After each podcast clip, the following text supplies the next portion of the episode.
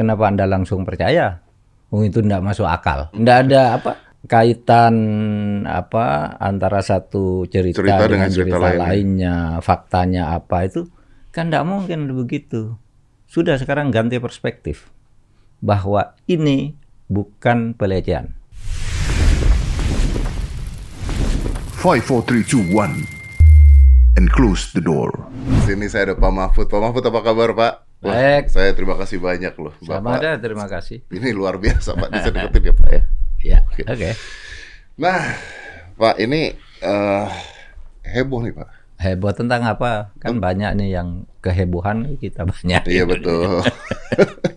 Tentang polisi. Oh, tentang polisi. Tembak-tembakan sama polisi. Hmm, Yang mati CCTV Pak. iya. Katanya gitu Pak. Iya. Terus kemarin saya sempat ngundang juga dari psikolog katanya pelecehan. Hmm. Tapi ini sekarang netizen dan masyarakat sudah mulai marah karena mereka berpikir bahwa kasus ini nggak masuk akal gitu. Ya, Kok- saya tahu. Nah ini kok terlalu dibuat-buat, terlalu drama, gitu. sampai akhirnya Pak Kapolri udah bertindak juga, terus Bapak sudah ngomong juga. Iya. Nah masyarakat ini sekarang bingung Pak, Mhm. gimana ini Pak? Iya, sekarang sih ibarat apa itu ya? eh, apa bisul kan sudah keluar nih ya, anunya batunya. Ini tinggal selanjutnya aja, tetapi memang ka- kalau teknis hukumnya sih be- berikutnya saya kira tidak terlalu masalah karena sudah diumumkan sendiri sebagai tersangka dan ketika seorang jenderal itu sudah tersangka ndak main-main. Buktinya udah kuat saya konfirmasikan ke Polri ke mana ya sudah udah tinggal eh, hukum berikutnya. Tapi memang kemarin yang kita berdebar-debar itu kan skenario tentang adanya tembak menembak ya. Betul, wah itu itu bukan main tuh eh, prakondisinya sebelum skenario itu dimunculkan kan eh, tidak banyak yang tahu misalnya bahwa sudah ada eh, jebakan psikologis kepada orang-orang tertentu untuk mendukung eh, bahwa itu tembak menembak siapa itu? Satu Kompolnas. Kompolnas itu hari Senin dipanggil oleh Pak Sambo diundang ke kantornya. Hanya untuk apa? Hanya untuk mengatakan hanya untuk nangis di depan Kompolnas Oh, Iya, nangis. Oh, saya teraniaya. Kalau saya sendiri ada di situ, saya tembak habis dia, katanya. Bukan hanya begitu kalau saya. Apa yang terjadi, Pak? Waduh, saya terhina, saya ditolimi. Nangis-nangis gitu, mak jawab gitu aja. berarti ini drama Pak? Iya, sebentar dulu. Oke. Kapan dramanya? Taruh eh, yang dari Kompolnas tuh, Mbak Pungki, pulang. Nggak ngerti apa-apa, apa yang terjadi gitu. Ya udahlah, shock ini. Lalu, sudah itu Kompolnas Hmm. dipanggil juga ke situ nangis dengan cara sama ceritanya sama dua Dua. tuh begini loh berarti ini ada upaya eh, pengkondisian psikologis Ya, ya. agar ada Skenario. agar ada orang yang nanti membela menyatakan bahwa itu terdolimi dan itu kan betul kan Kompolnas maupun Komnas Ham langsung bilang di- betul kan semula semula Semula awalnya. awalnya. Dan bukan hanya itu, teman Anda juga dikelui begitu. Siapa orang terkenal? Namanya Oh, Nah, iya di- dibilangin begitu juga. dibilangin gitu juga. Iya, dan beberapa orang lagi dihubungi, dia hanya nangis saja. Kalau Kak, saya ditolimi Kak, gimana nih Kak? Gitu. Saya tanya, bener nggak? Bener. Gitu. Artinya apa? Memang ada suatu pengkondisian untuk mengatakan, oh itu ditolimi. Hmm. Istrinya dilecehkan. Hmm. Kan gitu kan? Hmm, Kondisi. Masih ada beberapa anggota DPR juga yang digitukan, tapi saya telepon nggak diangkat. saya mau tanya itu kan. Iya, iya, iya. Kan Bapak dengan anggota DPR kadang-kadang. Saya WA dulu, saya mau telepon mau tanya, katanya. Nah, Iya. Katanya tapi oke lah, sudah tiga orang tuh kan sudah menciptakan itu kan prakondisi untuk mengatakan bahwa itu pelecehan. Nah, padahal sesudah itu saya pulang eh, dari Mekah itu memang lalu saya panggil nih Kompolnas, lalu Komnas HAM, saya ajak bicara. Udah berkali-kali saya rapat dengan Kompolnas, dengan Kom Komnas HAM, masih eh, kadangkala terpengaruh oleh kerangka pikir itu bahwa ini terjadi pelecehan, terjadi pentoliman gitu sehingga ditembak oleh ajudannya o- oleh Baradae dan sebagainya. Itu itu senarionya seperti itu. Tapi begitu saya dengar tiga orang begini Kompolnas saya bilang kita ganti perspektif saya bilang. Saya panggil Pak eh, Beni Mamoto Anda salah. Kenapa Anda langsung bilang bahwa itu kejadiannya benar padahal ini ada perspektif lain yang mungkin lebih masuk akal? Ini Pak Pak Beni Mamoto Pak Kompolnas saya saya panggil. Oh anu Pak saya oh, begitu ada peristiwa Bapak ada di Mekah saya langsung ke Polres Jakarta Selatan. Saya mendapat penjelasan begitu dari Kapolres. Nah yang salah kan sebenarnya sama Kapolres saya bilang. Kenapa Anda langsung percaya? Oh itu tidak masuk akal. Tidak ada apa kaitan apa antara satu cerita, Cerita dengan dengan cerita cerita, lainnya. lainnya, faktanya apa itu? Kan tidak mungkin begitu. Sudah sekarang ganti perspektif bahwa ini bukan pelecehan, tapi sesuatu ini terjadi. Lalu muncullah gitu ya Hmm. eh, dari Kamarudin, Simanjunta dan sebagainya. Nah Mas Dedi sampai sekarang kan belum ada yang tahu, termasuk Mas Dedi, apa yang terjadi hari Jumat sore sampai Senin sore Iya. di tempat itu dan orang-orang itu ke mana? Iya. Nggak ada. Kan belum belum nggak ada yang tahu. Nanti biar diungkap di pengadilan. Jadi tidak ada yang tahu sampai sekarang. Komnas HAM saya tanya ya Komnas HAM ya. Apa yang eh, Jumat sore ketika Dedi itu eh, apa Joshua itu dibunuh sampai Senin sore diumumkan apa yang terjadi? Nggak tahu gitu. Loh, kok nggak diperiksa? Ah. Sulit. Sulit, memeriksanya. Sulit memeriksa Jenderal. Sambo, memeriksa istrinya gitu kan. Nggak bisa disentuh kan kalau itu. Kan baru sesudah dibentuk tim sus. Baru bisa disentuh. Itu pun tidak langsung. Tidak langsung bisa disentuh. Nah, yang begini ini yang saya kawal. Orang mengatakan saya ikut campur. Saya nggak ikut campur ke urusan pro justisianya. Kan yang meriksa dia. Tapi bukannya memang tugas Bapak sebagai Oh iya, Polhukam? makanya saya memberi perspektif lain agar kan tidak dibelokkan ke situ. Makanya saya katakan itu tidak benar cara begitu. Tidak ada ininya. Oleh sebab itu laporan yang disampaikan oleh Saur Siagian, Saur, ya Saur Siagian ya, Saur Siagian, Sa- Kamarudin, menurut saya itu lebih layak untuk dipertimbangkan sebagai modus gitu. Lalu itulah sebabnya opini berkembang terus. Saya saya giring ke situ, ke situ saya bicara bentuk tim sus. Ya, Polri tahu, oh iya bentuk tim sus gitu. Sudah tim sus rame lagi gali apa otopsinya bohong kata Polri enggak ada otopsi itu sudah nanti aja Ka- bukan kata Polri kata penyidik lah kata pendukung pendukung Sambo lah entah polisi entah siapa terus saya bilang itu kalau tidak diotopsi ulang kepercayaan publik tidak akan tumbuh tidak akan ada lalu oke otopsi ulang Kan Otopsi gitu. ulang, otopsi ulang gitu kan otopsi ulangnya eh, apa masih ada lagi yang mau menyembunyikan kan Berarti ini semua atas perintah Pak Mahfud?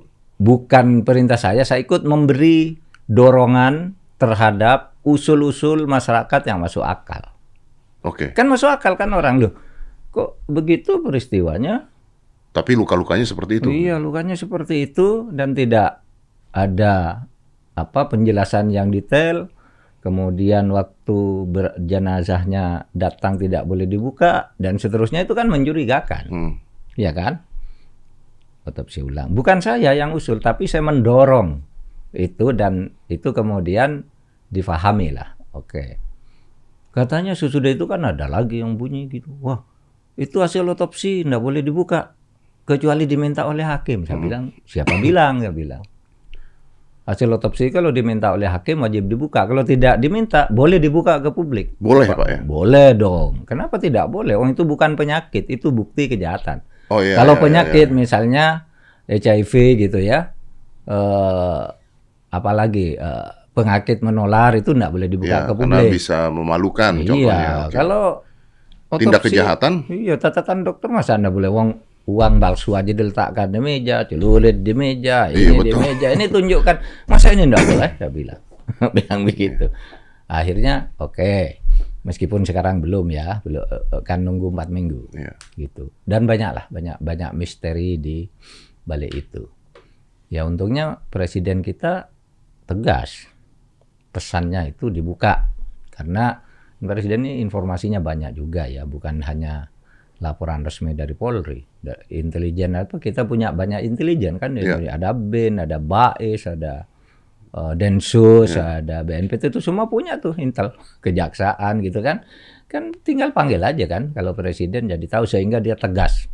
Buka sejujur-jujurnya, jangan ada yang ditutupi, gitu, beri akses kepada keluarga, nah itu kan, Hmm. nah itu maka terus itu Polri berjalan ke situ. Pak Mahfud. Ya. Tapi kalau misalnya dibuka sejujur-jujurnya, Hmm. ini pemikiran masyarakat ya Pak ya. Bahkan nanti akan ketahuan lagi nama-nama orang lain lagi. Dan bisa juga jenderal-jenderal. Bisa juga pangkat-pangkat tinggi. Apa ini enggak? Kalau di kasus pembunuhan ini terlokalisir terhadap 31 nama saja di dalam kasus pembunuhan ini. Tapi kalau dibuka-bukaan semua dia ada kasus lain, kasus lain tuh banyak juga. Tapi ya, makanya saya katakan udahlah ke kasus ini aja, jangan melebar ke soal ah, judi, narkoba apa ya nanti aja. Hmm, Yang kasus ini pembunuhan ini dulu ya. Kasus pembunuhan ini saja dan itu ada 31 orang yang sekarang sedang Hmm. Sedang diperiksa. Sedang diperiksa, terperiksa namanya, belum disidik. Kalau sidik itu sudah tersangka. Ya. Dan kalau memang benar Pak, Iya. ternyata benar. Iya. Bukankah ini akan merusak nama kepolisian di masyarakat? Enggak, justru akan mengharumkan nama kepolisian. Seorang seorang pegiat survei kemarin eh, memberi info ke saya, Pak, dengan pengumuman Kapolri dan penjelasan-penjelasan Pak Mahfud, eh, Polri dan sebagainya, itu saya yakin katanya. Ini kalau disurvei kepercayaan terhadap Polri Naik. naik, lagi. Naik lagi. Iya kata dia. Ya, ya. Saya juga berpikir gitu sih, Iya. karena akhirnya polisi berani bertindak walaupun Iya. lawannya polisi juga iya, gitu. iya. Oke, tapi itu artinya Pak Mm-mm. mengatakan bahwa di dalam kepolisian banyak sekali polisi-polisi yang Oh iyalah ada. Di masyarakat juga kan juga ada ya. Orang-orang nakal begitu kan ada. Tetapi kalau sampai itu membesar dan eh, Polri sebagai institusi dikangkangi, nah itu celaka. Tapi kalau orang-orang nakal gitu, ya Polri banyak, tentara juga banyak. Hmm. Seperti halnya rakyat, kelompok pengajian Nggak ada, ada yang ya. nakal ya kan. Kelompok pengajian ada yang nakal, apalagi di polisi kan ada. Tapi polisi yang baik kan juga banyak Iya, gitu. betul betul betul. Itu personal aja. Betul betul betul. Di masjid aja ada maling. ya sama aja. Orang sholat aja nyopet gitu kan ada.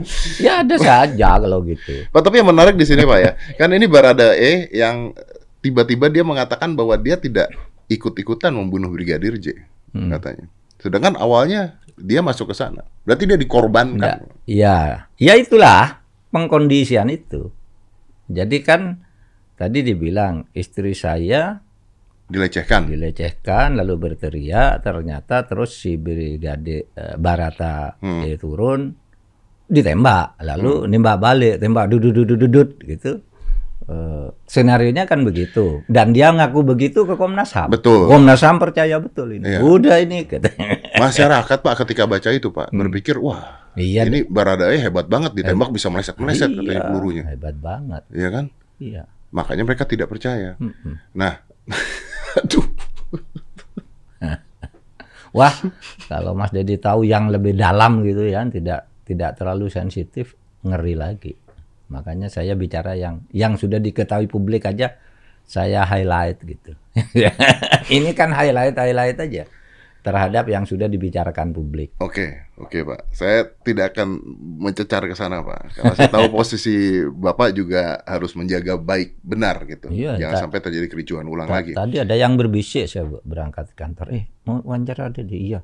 Itu pintar menjebak tuh hati-hati. Oh iya. Enggak Pak, enggak. Untuk kasus ini tidak. Untuk kasus ini biar Pak Mahfud yang bicara. saya pokoknya apa yang Pak Mahfud omongin saya dengarkan. Pertanyaan saya tidak akan menjebak. Cuman Pak, saya mau tahu Pak. Kan ada laporan kasus pelecehan, laporan ke polisi. Iya. Harusnya dicabut dong Pak. Nah itu salah satu yang hari ini saya komunikasikan ke Baris Krim. Karena laporan pelecehan itu diproses sampai sekarang. Loh saya bilang kan sinarionya sudah lain, sudah ada tersangkanya dengan eh, bukti-bukti alat eh, buk- dua dua alat bukti yang cukup bahwa pelakunya bukan Barada, Barada, betul. tapi ada yang nyuruh. Hmm. perintah menyuruh ini disampaikan oleh tiga orang yang pada saat itu ada di situ. Mm-mm. gitu. Kan berarti sudah tidak ada pelecehan Hmm. laporan itu. Oh iya pak. Ya, gitu kan? Eh, ya. Ya mungkin sebentar lagi dicabut di SP3 Di SP3.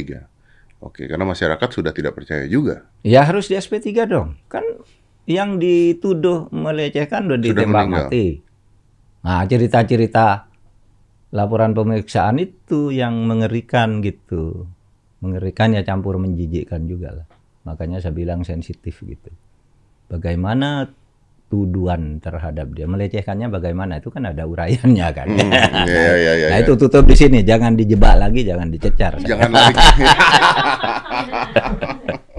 Aduh. Tapi Pak, kenapa di- ditaruhnya di Makobrimob, Pak? Iya untuk diamankan. Eh, apa memang di sana ada tempat khusus yang eh, lebih steril dari pengaruh-pengaruh luar dan dari sembarang orang masuk ke situ. Oke, kalau Bapak mengatakan gitu, artinya Hmm. ini kuat sekali dong Pak jaringannya. Iya. Ku banyak anunya gitu. Yang terlibat di sini banyak. Dan banyak orang yang ketakutan nanti me- merembet ke kasus- kasus-kasus lain sehingga ini kalau bisa ndak masuk ke situ, ndak ada orang yang masuk. Ndak boleh ketemu Barada dulu, ndak boleh ketemu Pak Sambo dulu, termasuk istrinya kan ndak boleh. Hmm, hmm. Anda enggak pernah ada ada enggak ada enggak dulu orang istri seorang jenderal mau ketemu suaminya dilarang oleh polisi enggak ada dulu kan. Iya betul. Sekarang ada. Sekarang ada. Hebat kan Pak Listio hebat. Iya betul. Cuman dari tadi Bapak mengatakan bahwa kalau ini dibuka semua banyak kasus-kasus lain, Pak. Lah iyalah Pak, banyak lah sama juga di tengah-tengah masyarakat banyak kasus lain. Iya, tapi ini yang harus kita selesaikan dulu gitu ya Pak intinya Pak. ya. Oke, nah Pak, eh, saya tuh masih bingungnya begini. Ini kan artinya tadi Bapak mengatakan jebakan psikologis. Mm-mm. Kalau Jenderal Sambo nangis-nangis, orang jadi percaya. Intinya gitu kan? Iya dan dan semula kan kan memang semula percaya kan. Betul, semua ketika, percaya. Ketika saya tanya orang dua orang yang di dipanggil Sambo ini itu eh, ada anu ndak itu? Ada rekayasa bahwa yang nembak bukan ini. Oh enggak Pak, memang betul. Yakin sekali itu. Yakin semula. Oke, tapi kan artinya Pak, ada juga orang-orang yang terpaksa untuk melakukan ini kan Pak. Terpaksa melakukan apa? Terpaksa untuk mengatakan iya, ini yang terjadi kan. Kalau bukannya kalau polisi atau misalnya tentara atau misalnya angkatan memerintahkan anak buahnya, Oh anak buahnya iya, harus yang melakukan. terpaksa mengatakan iya itu kan eh, Baradae semula. Mm-mm. Dan yang terpa yang yang yang tidak terpaksa tapi percaya itu kan tadi yang dipanggil hari pertama itu. Mm-mm. Jadi perspektifnya tuh ketika memeriksa itu oh iya ini didolimi karena ketemu dengan orang nangis kan nggak pernah ada jenderal nangis kan wah ini jenderal sampai nangis di beneran nih kan gitu kira-kira ya iya. secara psikologis Betul, ya, ya, ya. Bapak tahu nggak Pak, ada satu missing link di masyarakat tuh yang bertanya-tanya juga, bukan membela Jenderal Sambonya Pak ya, Hmm. tapi masyarakat tuh juga bertanya gini, kalau misalnya seorang jenderal, misalnya nih, misalnya, Hmm. untuk mem- menghilangkan anak buahnya, Hmm. harusnya kan bisa dilakukan di jalan. Oh iya. Harusnya kan bisa dihilangkan saja gitu. Iya. Kenapa harus seperti ini? Ini kan resikonya tinggi sekali, Pak. Kita tahu ini resikonya tinggi sekali. Makanya ada orang-orang yang percaya bahwa ini pasti terjadi pelecehan. Karena kalau memang tujuannya adalah untuk menghilangkan, Hmm. gampang banget untuk ngilangin di Ya, jalan. saya, saya sering mengatakan begitu juga. Loh kok. Loh kalau seorang jenderal kan tinggal nyuruh ya.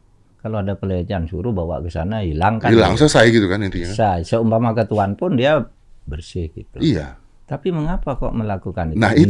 itulah jawabannya yang akan ada di pengadilan. Aduh. Saya tahu. Soalnya nih Pak, saya dari awal kejadian, saya berpikirnya gini, kalau saya Sama. jadi, ih kan saya jadi jenderal nih Pak. Ya saya nggak mengatakan jenderal boleh membunuh orang ya, tapi maksudnya dengan kemampuan seperti itu, terus dilecehkan istrinya dan sebagainya, dari masa saya tembak-tembakan di rumah gitu kan, bawa aja ke Iya. jalan hilang, iya. gitu kan Semua Pak. berpikir begitu. Nah itu dia makanya, berarti kan ada yang aneh Pak di Pasti sini. ada gitu. yang aneh. Oleh sebab itu keanehan itu nanti akan dibuka. Apa sih sebenarnya? Oke, Tetapi sebenarnya kalau di dalam hukum pidana itu namanya motif. Nah, motif itu diperlukan untuk menjelaskan kejadian. kejadian. Kenapa sih melakukan itu? Tapi seumpama motif itu tidak terungkap, kalau hukum pidana itu faktanya Mm-mm. bahwa ada orang membunuh, terbukti bahwa dia membunuh atau memerintahkan membunuh itu sudah cukup. Motif-motifnya bisa tidak ketemu. Oke. Karena motif itu sebenarnya kan untuk tahu bahwa orang ini motifnya apa? Kalau motifnya nggak, oh ini orang gila, kan? Mm-mm, Ja- jadi diadili kan orang gila, kan gitu. Iya, iya, betul. Iya, iya, betul, betul, Iya betul. kan? Motif Betul. itu kan untuk mengetahui bahwa dia sehat apa enggak Iya, gitu. iya. Tapi bahwa dia membunuh Tapi apakah motif itu mempengaruhi Pak keputusan pengadilan? pasti Mempengaruhi. pasti mempertim- me- mempengaruhi pertimbangan hakim tetapi tidak akan membatalkan kesimpulan yang konstruksi hukumnya udah jelas. Jadi pembunuhan tetap pembunuhan. Oh iya. Hukumnya sama, walaupun motifnya bela diri, Pak. Oh kalau bela diri lain lagi ada ada alasan pemaaf, ada alasan pembenar kalau di dalam hukum itu ya. Ada alasan untuk meniadakan hukuman ada tiga. Ada orang ada terjadi sesuatu, oh iya ini terjadi Hmm. tapi tidak perlu ada hukuman. Hmm. misalnya ya. Tapi ada juga terjadi sesuatu ini benar karena dia membela diri, Hmm. ya kan? Itu dalam hukum dasarnya. Oh, oh ini benar terjadi, tapi dia terpaksa. Ya, ya. Nah, itu tidak dihukum. Nah, Bapak pernah baca nggak Pak ada mot ada orang membunuh begal gara-gara dia dibegal, tapi orang itu dipenjara. Eh, Akhirnya sekarang dilepasin ya? oh kalau yang dilepas itu kan saya yang ngelepas yang di Bekasi itu kan. Iya, iya, iya. Iya. Dia dibegal, ya, terus eh, eh, eh, dibegal, terus pembegalnya dibunuh. Iya, Yang satu, yang satu lari. Lalu dia sore itu juga dijadikan tersangka. Betul, Itu betul. di Bekasi. betul. Saya terus ketemu presiden waktu itu. Oh iya ada kayak gitu. Kok bisa terjadi gitu? Loh Pak, ini sudah ada di media ya. Telepon Polrinya. Besoknya diumumkan anak ini bebas malah diberi hadiah oleh penghargaan oleh polisi Oke. karena membantu me- memberantas kejahatan katanya. Padahal kemarin langsung dijadikan tersangka. Kan karena ada Bapak itu yang itu yang ditersangka. Iya, Iya, betul. kan ada Pak Mahfud kan yang menghubungi dengan presiden juga mengiyakan. Iya, Oke, iya. tapi kok bisa ditangkap Pak? Kalau tadi Bapak mengatakan hukumnya Yang nggak mana, seperti yang itu. mana? Ya orang itu Pak. Lah iya namanya polisinya kan yang ke- ya, ya salah salah penerapan hukum. Salah penerapan makanya hukum. dibatalkan. Oke, Iya kan? oke. Makanya dibatalkan. Yang terakhir kan di Mataram. Oh saya nggak tahu tuh di Mataram gitu. iya juga? kan ada juga yang barusan di Mataram itu orang eh, mau ngantar apa makanan ke rumah tuanya dibegal dibunuh orangnya. Lalu langsung dijadikan tersangka. Bebas lagi kan. Baru belum lama dua atau tiga bulan lalu gitu. Yang di yang di Mataram tuh. Oh, Banyak yang begitu polisi itu yang disebut tidak profesional. Ya mungkin mungkin takut aja ketika polisinya ditampilkan di TV. Lah kan ada korban dan ini ya diproses dulu bahwa itu nanti bebas tuh di pengadilan kan gitu Iya. jawabannya. iya betul betul. Ya kalau saya tidak proses salah kata polisinya gitu kan. Serba salah. Iya kata polisinya, tapi sebenarnya enggak juga sih kan di dalam hukum ada kalau orang membela Kalau diri, polisinya membebaskan ah, di awal dia tidak nangkap, apakah polisinya salah Pak? bisa di bisa dipersoalkan orang memang. Oh, oke. Tetapi kalau tahu cara menjelaskannya, ini udah diproses bebas gitu. Tapi itu kan lalu ditahan. Nah itu ada juga banyak sih yang begitu itu. Ya, Jadi ya. dibegal gitu. Ya. Oh, dibegal, lalu begalnya dibunuh malah dia yang ditangkap. Iya betul, banyak Pak itu Pak. Banyak. Sekurang-kurangnya ada dua yang saya tangani gitu. Saya tadi tuh mau nanya sama Pak Mahfud tapi nyecernya nggak tega. Apa itu? Ini dulu deh Pak, yang paling sederhana Pak. Apakah keselamatan Barada bisa dijamin Pak? Oh, saya tadi memang sengaja bicara itu dengan Kabar Eskrim dan Pak Kapolri saya sudah komunikasi juga supaya keamanannya dijamin, makanannya dijaga, AC juga supaya jangan ada racun masuk lewat situ, diberi tempat yang enak, jangan ada yang berani neror dan sebagainya meletakkan sesuatu barang, Pak, dibilang kiriman dari orang tua dan sebagainya kan sering banyak terjadi. Iya betul betul. Eh, Polri bilang, Pak kami jaga, gitu. Oleh sebab itu dia nanti tidak ditahan di tahanan baris krim. Di- Dipindahkan. diletakkan di Mako Brimob Oke. sama dengan Sambo kan diletakkan di Mako Brimob. Rumah, Oke. rumah khusus namanya. Iya iya iya. iya. Di, di situ. Karena kan kalau- pengamanannya. Saya saya bilang Pak itu LPSK tuh mau memberi apa namanya perlindungan, minta perlindungan ke ke LPSK kan. Mm-mm. Tapi LPS, LPSK eh, minta diberi akses untuk mudah ketemu. Kok kok mereka mengatakan dipersulit gitu. Kan kan ini di TV-TV. Saya dipersulit untuk dampingi untuk itu dan memang saya setuju dengan Polri. Itu tidak bisa dalam situasi sekarang sembarang ketemu. Istrinya Sambo aja tidak boleh ditemui kok. Apalagi orang yang begini. Sampai dulu anu penyerahan penyerahan perkara ke kejaksaan. Yang penting sudah ada permintaan perlindungan kan gitu, lindungi. Tetapi tolong diberi akses. Oke Pak, Eh, tadi oke kami beri akses. Eh, besok di Maku biar diatur kapan dia ketemu dan bagaimana cara ketemu dan akan diatur. Jadi LPSK ya mudah-mudahan lah sehari dua hari ini sudah bisa. Secara hukum apakah seorang tersangka bisa berubah menjadi saksi Pak? Bisa aja. Bisa aja. Kenapa? Seorang tersangka bisa berubah menjadi saksi dan seorang tersangka sekaligus menjadi saksi. Kan kalau bersama-sama kan begitu. Hmm, hmm, hmm. Iya kan? Kalau bersama-sama, lalu dia atas perintah jabatan, iya kan? Saya nembak. Tapi saya disuruh oleh atasan saya. Hmm. Ada di hukum pidana. tuh. Ada di hukum pidana. Ada KUH pidana pasal 51. Tidak boleh menolak tugas. Nah, kalau Tunggu bentar Pak, bentar. Dia nembak orang. tugas jabatan, Tugas jabatan, betul. Iya. Misalnya disuruh tembak, iya tembak. nggak boleh menolak tugas. Nggak boleh menolak tugas. Oke. Apalagi diancam. Kalau kamu ndak nembak, saya yang nembak. Misalnya, misalnya. Iya, iya, iya, iya. Iya. Jangan curiga dulu.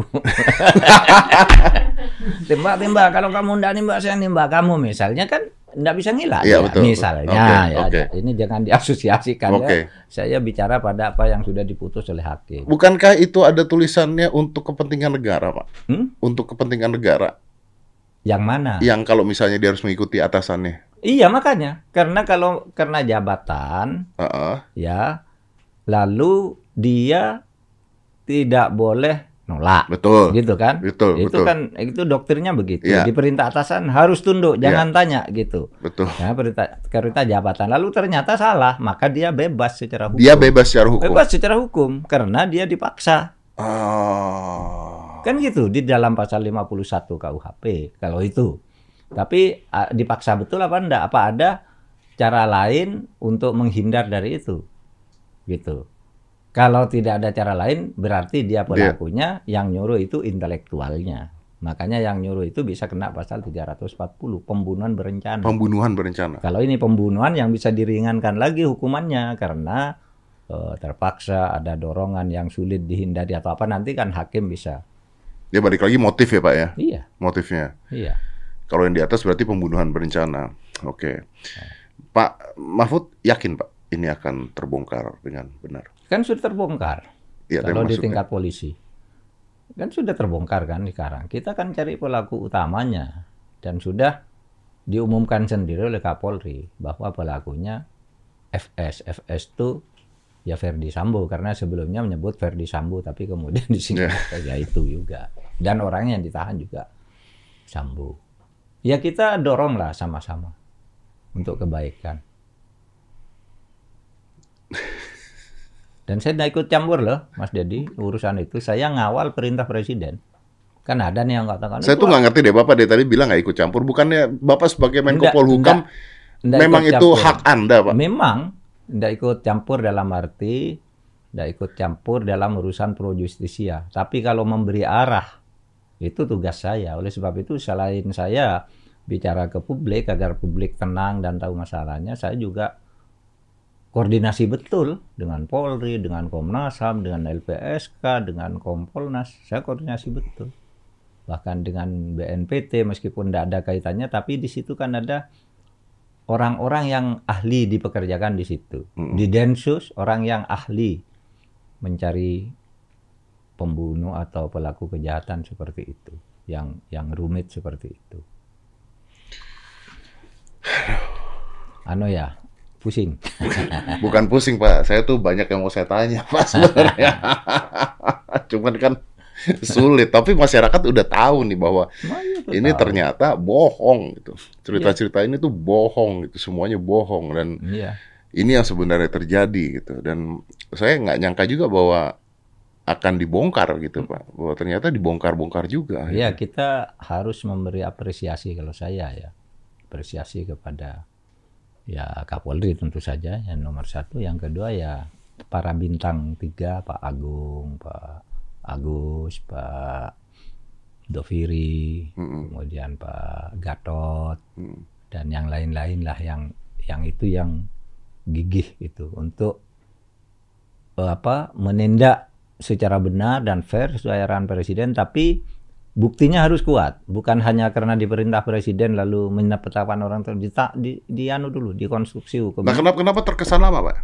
ya karena memang tidak mudah kan kasus ini.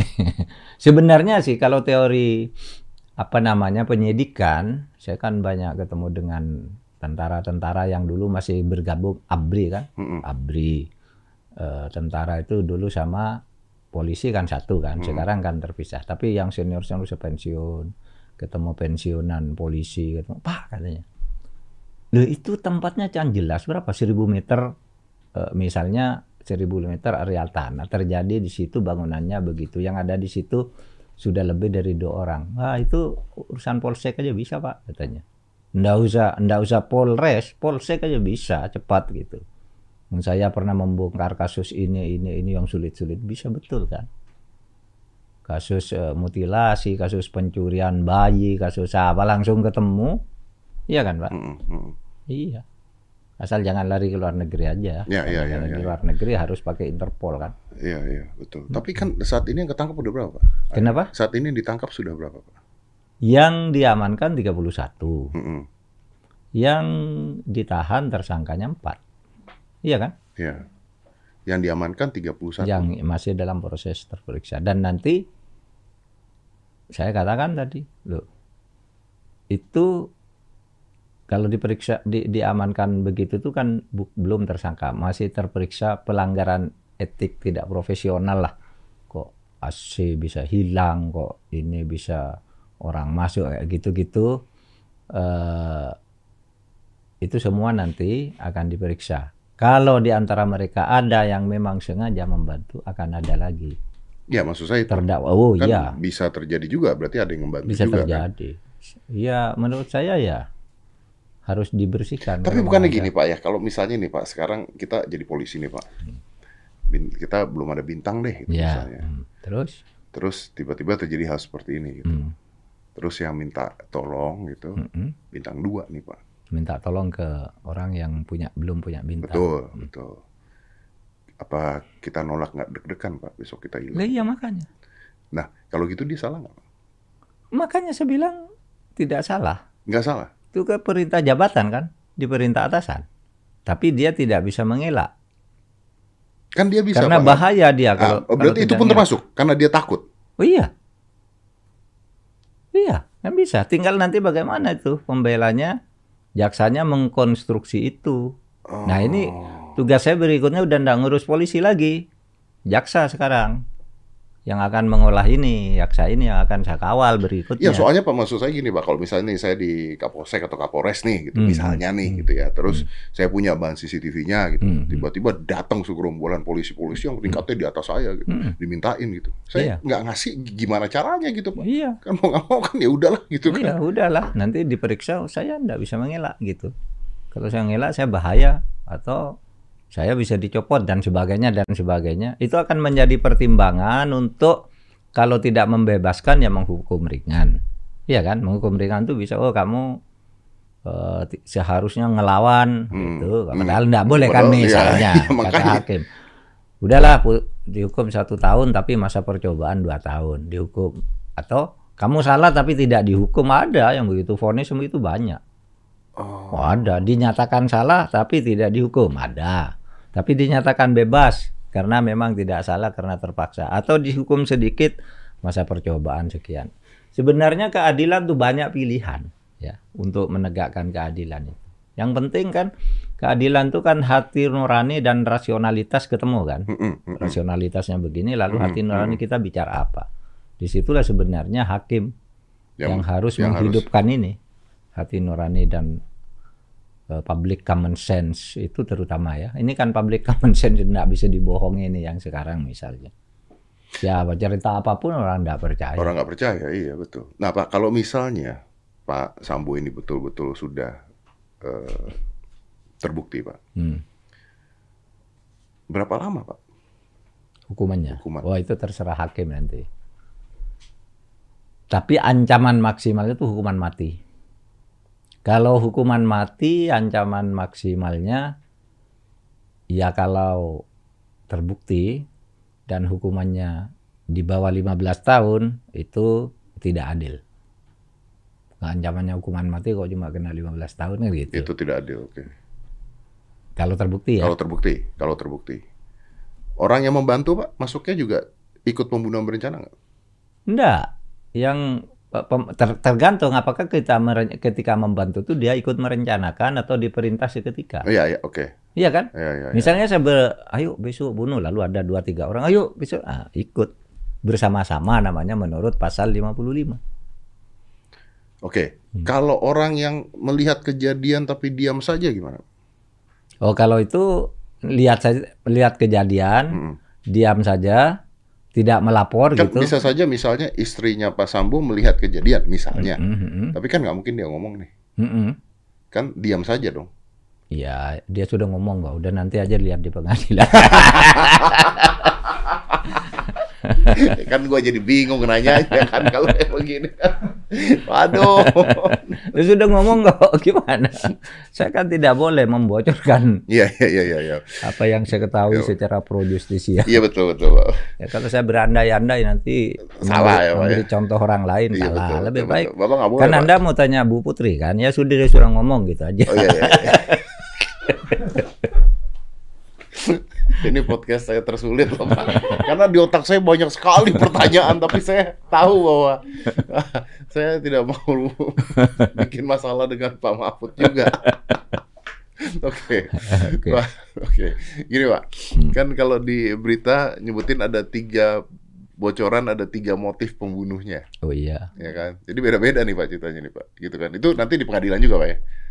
Enggak itu kan sudah muncul di koran. Ah, ah, ah, ini Ya, boleh dong. Muncul di koran. Pertama laporan bahwa terjadi pelecehan seksual itu laporan resmi dari pe- pengumuman resmi dari pelapor yaitu Hmm. Pak Sambo kemudian dan diumumkan juga oleh Polres. Oke. Itu kan sudah motif. Iya kan karena sudah diumumkan oleh Kapolres. Berarti itu termasuk motif? Iya dong. Kan sudah Kalau itu Pak. terjadi, enggak. Kalau itu Kalau itu terjadi, terjadi, oke. iya kan. Ya. Makanya saya katakan eh motifnya tuh macam-macam gitu. Apa betul ada pelecehan? Kalau di pelecehan diapakan? Kan? Ya. itu, itu yang tidak boleh. Itu urusan orang tua bukan anak kecil. iya. Lalu senario kedua kan yang juga muncul dari dari pe, eh, eh, di di medsos itu dan dan dan dise- disebut oleh pengacara misalnya, lo itu kan perselingkuhan empat segi, Mm-mm. iya kan? Mm-mm. Ini dengan ini dengan ini sama-sama marah jedet gitu. Itu mungkin motif, Mo- ya kan? mungkin motif. Tapi yang yang yang agak apa namanya yang agak resmi itu malah menyebutkan itu perkosaan di suatu tempat lalu terjadilah perencanaan itu itu juga lalu sebab itu itu tanya ke polisi aja biar dikonstruksi. Jangan tanya ke saya. Malah ada lagi teori dua tadi yang disebut oleh Teguh IPW itu ya. Eh, siapa? Teguh Widodo. Sugeng Teguh Santoso. Yang menyebut Pak Mahfud keterucut nyebut tiga. Masih ada dua lagi katanya. Dia simpan nanti disampaikan. Itu motif-motif yang bisa nanti diolah dikonstruksi gitu tapi saya juga apresiasi lah kepada Mas Teguh itu ya. Kan yang berteriak pertama kali Hmm. ketika kasus ini muncul bahwa terjadi tembak menembak itu orang semula tidak peduli ya sudahlah tembak menembak. Kenapa ya biasa biar ditangani polisi, laporkan ke polisi. Tapi Teguh yang pertama kali berteriak itu salah, nah benar. Gimana? Kok bisa terjadi di situ? Pasti diusut. Itu dia ngomong kira-kira hari Selasa Rabu saya sedang ada di Mekah gitu. Ini kok tidak ada orang perhatikan ya gitu. Lalu mulai ada satu-satu yang nyaut, lalu dikeluarkan lagi konferensi persnya itu wah ini tidak wajar. Maka saya ngomongnya dari Mekah ini tidak wajar nih. Aneh kok ada peristiwa kayak gitu konstruksinya kan gitu. Nah habis itu menggelinding, Menggelinding. Nah, menggelinding Oke. terus, terus saya kawal sampai ya sampai dua hari lalu lah. Nah, sekarang ini bukan dalam dalam rangka ngawal polisi karena udah Udah selesai saya bercerita aja bahwa itu yang sebenarnya terjadi, terjadi. Oke, dari Pak perspektif saya. Oke Pak Mahfud, Eh, saya nggak tahu ini Bapak bisa jawab apa enggak, tapi saya tuh bingungnya gini Pak, ini di sosial media itu kan dari awal kejadian, tadi kan Pak Mahfud mengatakan ini menggelinding, tapi di sosial media tuh di akun-akun tertentu tuh Pak, itu ada yang dari awal udah ngomong, nih kejadiannya seperti ini, nih ada judi, ada apa, Ya, ada iya, apa, iya. ada apa. Pertanyaan saya Pak, orang-orang di sosial media ini, taunya dari mana? Nah itu yang saya katakan, jangan berpikir bahwa sebuah kejahatan itu tidak diketahui orang sekarang. Coba kalau anda lihat ketika Fadil berpelukan dengan Sambo itu kan di sebuah rendah ruangan Hmm. yang tidak ada orang. Hanya ada dua atau tiga orang. Iya, yang foto- bisa bisa beredar. Yang foto pasti orang mereka juga gitu kan intinya Iya, kan? Bisa jadi atau bisa jadi diambil dari CCTV atau apa gitu. Tapi ya gampang lah orang. Dan dan dari situasi begini semua keluar oh ini dulu melakukan ini, ini dulu melakukan ini dan seterusnya dan seterusnya. Sehingga misalnya track record eh, Pak Sambo misalnya yang dulu tidak pernah diperdulikan orang termasuk saya itu masuk ke saya ini tahun sekian jadi ini di ini melakukan ini tahun sekian di ini melakukan ini. Dan yang lapor kepada saya itu adalah Kompolnas tahun 10 tahun lalu. Oh, wow. dia sudah pernah memeriksa kasus dia. Oh. iya. Tapi oke lah saya saya ini track recordnya Sambo tapi ini di luar perkara itu. Ya, jadi selesaikan dulu perkara ini. Jadi dari sini saya banyak Jadi ternyata sekali- banyak, Pak. oh banyak Track recordnya Jenderal Sambo ini banyak. Iya pastilah jabatannya kan sampai bintang dua dari apa ya naik terus kan banyak berarti. Tapi pe- perkaranya maksud saya masalah isu-isu perkara itu kan lalu muncul gitu. Karena sekarang ini eranya era di mana orang tidak bisa ditutup begitu saja gitu. Dan artinya Hmm. netizen juga harus pintar-pintar dong ya. Oh iya. Dalam artian gini, ketika ngelihat Jenderal Sambo pelukan dengan Pak Fadil, bisa saja Pak Fadil nggak tahu apa-apa, kasihan doang. Bisa Iya kan? bisa bisa juga. Karena tadi dikatakan Jenderal Sambo nangis-nangis ke mana-mana. Oh, iya. Iya, Jenderal Sambo nangis. Hari tak hari Senin itu. Katanya ditolimi, saya ditolimi kak, saya di anu kita tanya tolimi, istri saya dilecehkan, tidak nyebut siapa siapa gitu kan, cuma nangis saja. Baru sorenya jumpa pe, eh, ada keterangan pers itu terjadi tembak menembak antara eh, Brigadir Joshua dan Barada eh kan gitu.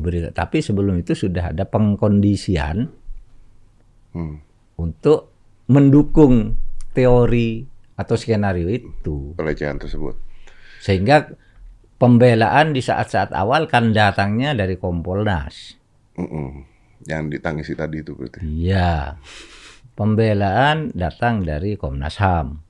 gitu kan. sesudah saya ini tidak tahu nih Komnas HAM tidak tahu kalau ini dipanggil, ini tidak tahu kalau ini dipanggil gitu. Saya baca sendiri-sendiri lalu saya bikin kesimpulan ini skenario. Saya panggil berubah perspektif Kompolnas sekarang. Kawal ini. Oleh sebab itu sebenarnya Pak Pak Bene Mamoto yang sekarang dibully itu sebenarnya hanya ngomong sekali itu. Tapi kan di setel terus seakan-akan baru ngomong Iya, kemarin. iya, iya, betul, betul, betul. Padahal dia sudah mengubah sikapnya dan dia justru yang membuat surat eh, resmi itu Oh. eh, agar eh, ini Pak supaya dimakamkan secara polisi sebagai penghargaan. Kan semula tidak mau. Sampai saat-saat sesudah diekshumasi itu. Kirim surat, akhirnya boleh dengan cara ini. Akhirnya kan bersih lah sejak ekshumasi itu. Dan iya Pak, Pak ini juga yang apa menjelenterkan informasi ke saya bahwa terjadi penghilangan barang bukti, semua udah diganti. Hasil olah TKP pertama dan kedua berbeda karena yang TKP eh, pertama ini ini yang ada batik sekarang barangnya bertambah satu. Dia yang lapor nih Pak Beni Sambo, Pak Beni Mamoto. Karena dia berubah perspektif. Ya CCTV hilang aja tiba-tiba ketemu. Iya, berubah perspektif seperti yang saya katakan. Kita harus ubah perspektif. Beda ini, saya bilang.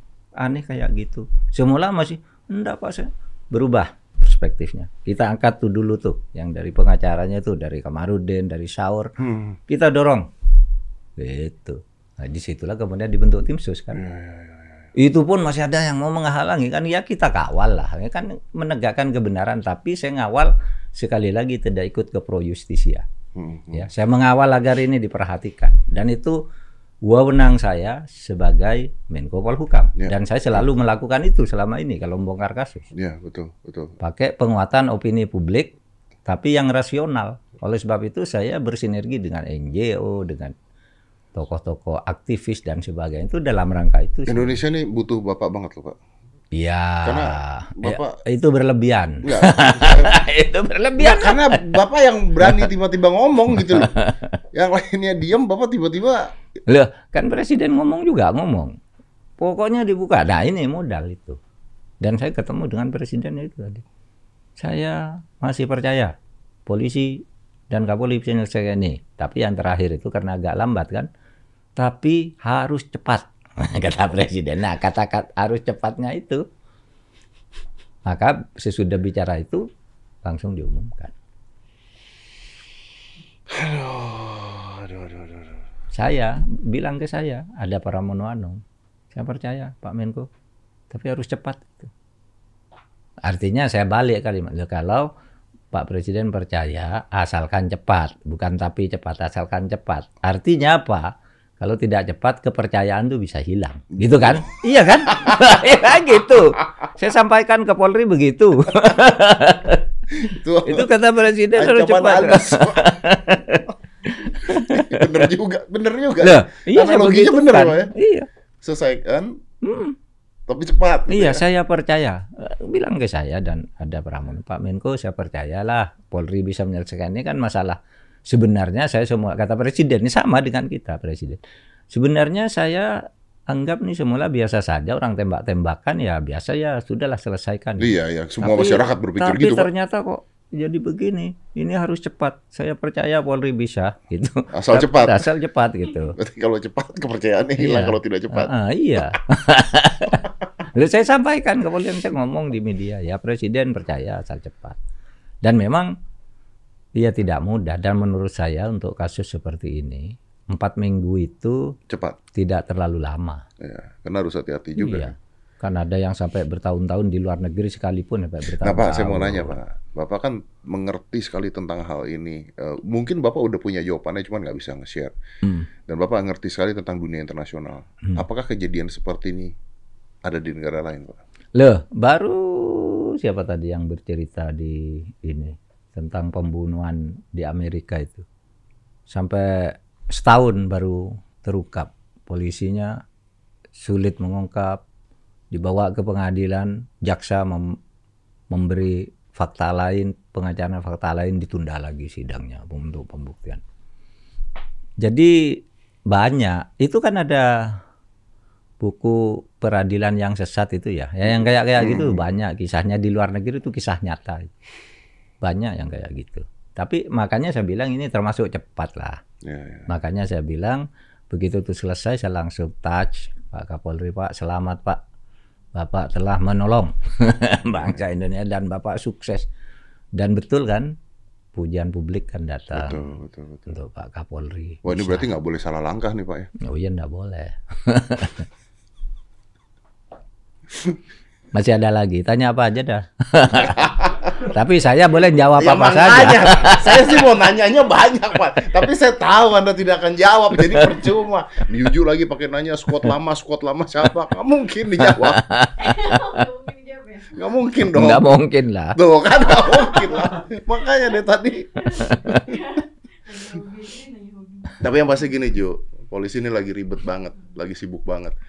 Jadi kan ada berita pesulap merah dilaporin sama asosiasi dukun. Iya. Baca nggak? Gue baru tahu ada asosiasi dukun. Saya juga baru tahu ada asosiasi dukun. Kayaknya nggak akan diurus dulu kan urusan ini lebih besar.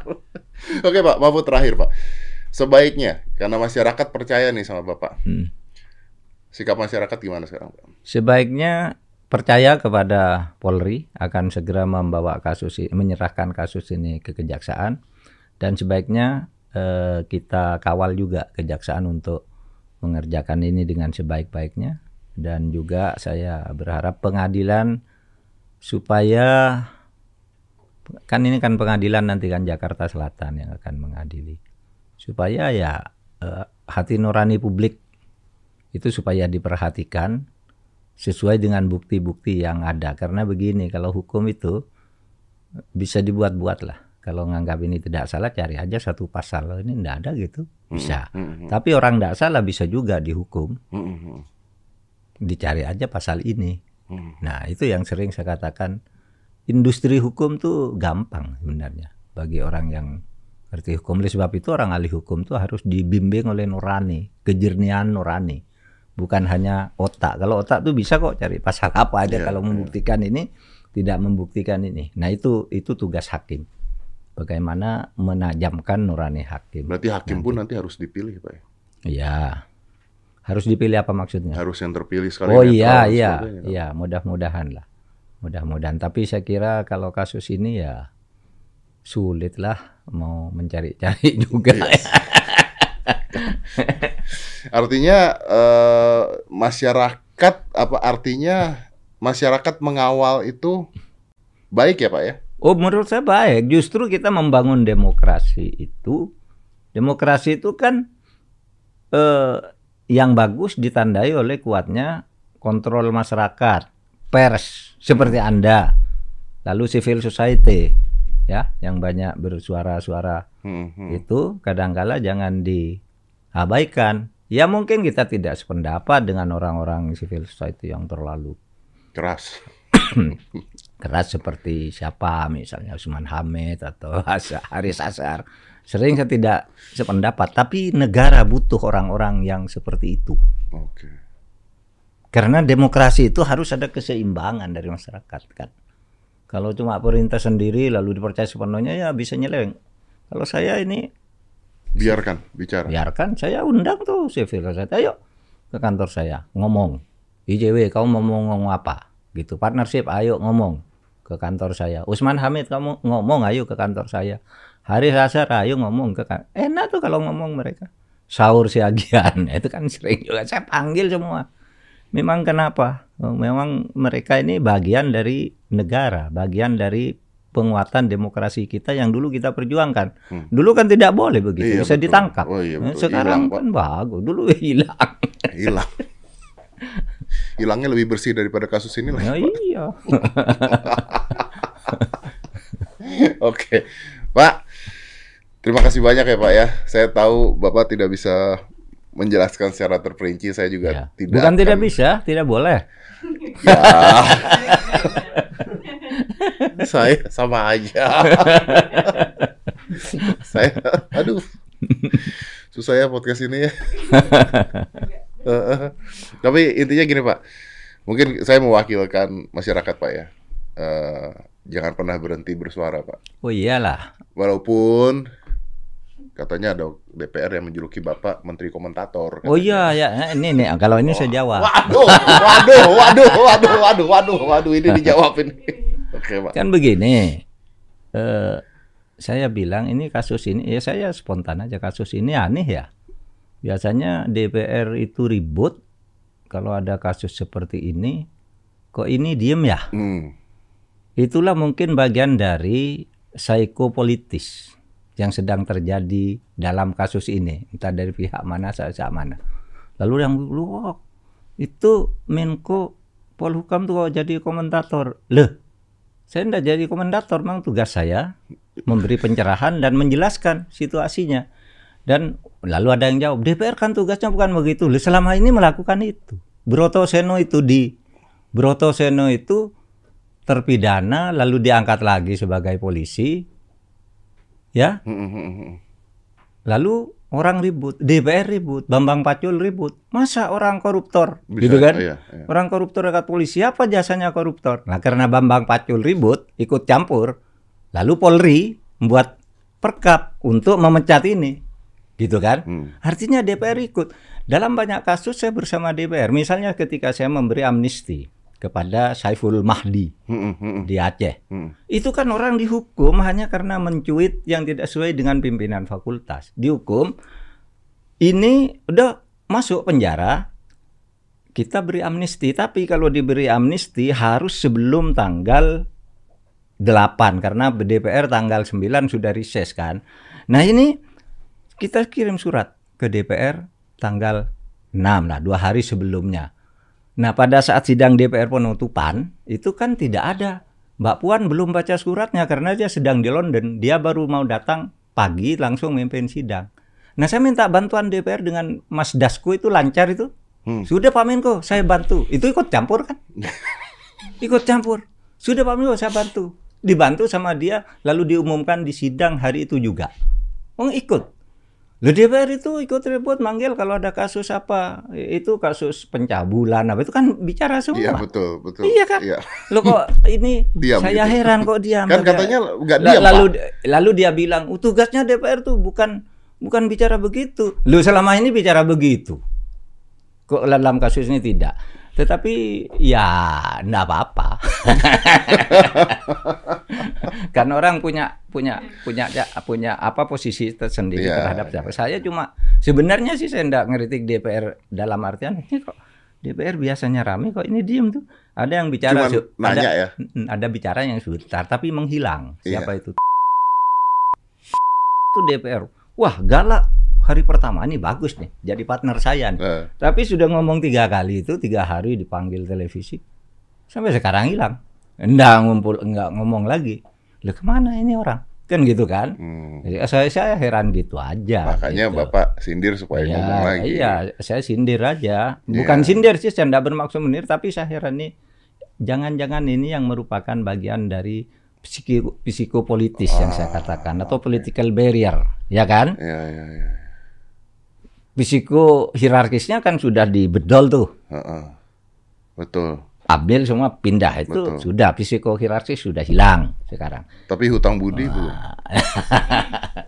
ya itu tadi maksud saya ken- kenapa ya DPR kok Jum? lalu ya ada yang marah lalu Pak Pak Menko tuh kok mengumumkan tersangka saya enggak ngumumkan saya memberitahu bahwa tersangkanya tiga karena saya baru ketemu Kapolri maka ketika Kapolri menjelaskan kemarin tersangkanya sudah tiga sekarang tambah satu jadi empat. Kan itu waktu iya, menjelaskan itu kan? Iya. itu membenarkan saya bahwa saya ketemu dia memang tiga. Cuma belum diumumkan karena saya tidak ngumumkan saya memberitahu aja. Kalau mengumumkan kan berarti namanya ini ya tamu jakap sekian dengan dugaan sekian pasal sekian enggak. Saya bilang tersangkanya udah tiga. Dari mana? Dari Polri. Gitu aja Lu saya kan kalau ditanya tidak pernah anu tidak pernah menahan apa eh, fakta kan saya lang- langsung spontan aja kecuali hal yang sensitif yang tadi banyak ditanyakan tuh nunggu dulu di pengadilan. Iya, iya, Pak. itu justru. Tapi bener loh Pak, tadi kalau saya ngomong gitu Pak, ya, maksudnya gini, se- seorang Jenderal Sambo juga mungkin banyak sekali jasanya kan, pastilah gitu. Jadi orang-orang yang hutang budi juga banyak kayaknya. Iya, iya, itu yang disebut. Iya kan. Jadi ketika mau ngomong ya aduh nggak enak nih, pernah begini, pernah begini. Itu kan susah Iya juga. kan Pak. banyak juga ya orang yang jengkel apa gitu, nggak berani ngomong. Meskipun dia punya posisi, tapi lapornya ke saya misal, sehingga saya tahu banyak. Oh, Dia, iya, anda iya. kok, anda kok ngomong sendiri, wow bapak aja. Gak apa-apa yang tahu banyak baik pak kita nggak usah tahu lah pak. tambah tahu tambah serem pak kita pak. Tapi kalau pak terus bersuara pak, orang dibayar negara untuk bersuara ya pak ya, masa nggak bersuara? Gimana sih? ya, baik, Pak Mahfud, terima kasih banyak. Saya mewakilkan teman-teman di sini juga netizen. Terima kasih karena bapak nih jadi kayak penerang gitu. Hmm. Jadi ya sama-sama lah. Harus banyak penerang itu, termasuk ini kan. Nah, Ini penerangan kecil dari saya kalau nanti sudah masuk Saya tuanya aja, iya, itu Iya. tambah terang. Iya. Lampunya tambah banyak. Lampu ditambah banyak ya pak ya. Harus begitu orang harus Saya habis ini harus ke LPSK nggak pak? Nggak usah dong. Nggak, tadi ngomong bapak. Nanti kalau ada apa-apa minta perlindungan saya aja. Oh iya Pak. Pak Mahfud sehat-sehat selalu ya Pak ya. Ya. Sehat-sehat selalu Pak. Terima kasih lagi. banyak Pak. Terima kasih banyak Pak. Oke, thank you. Let's close this. Ini serem sekali pembicaraannya, tapi ya banyak pertanyaan-pertanyaan yang ya saya tahu lah bahwa Pak Mahfud berada di posisi yang eh, harus menunggu juga karena tidak bisa sembarangan bicara juga karena ini menyangkut banyak eh, perihal juga dan untuk keamanan negara juga. Dan Pak Jokowi udah mengatakan usut tuntas setuntas-tuntasnya dengan waktu yang cepat. Jadi kita tunggu hasilnya di pengadilan secepat-cepatnya. Thank you. Let's close this. 5, 4, 3, 2, 1. And close the door.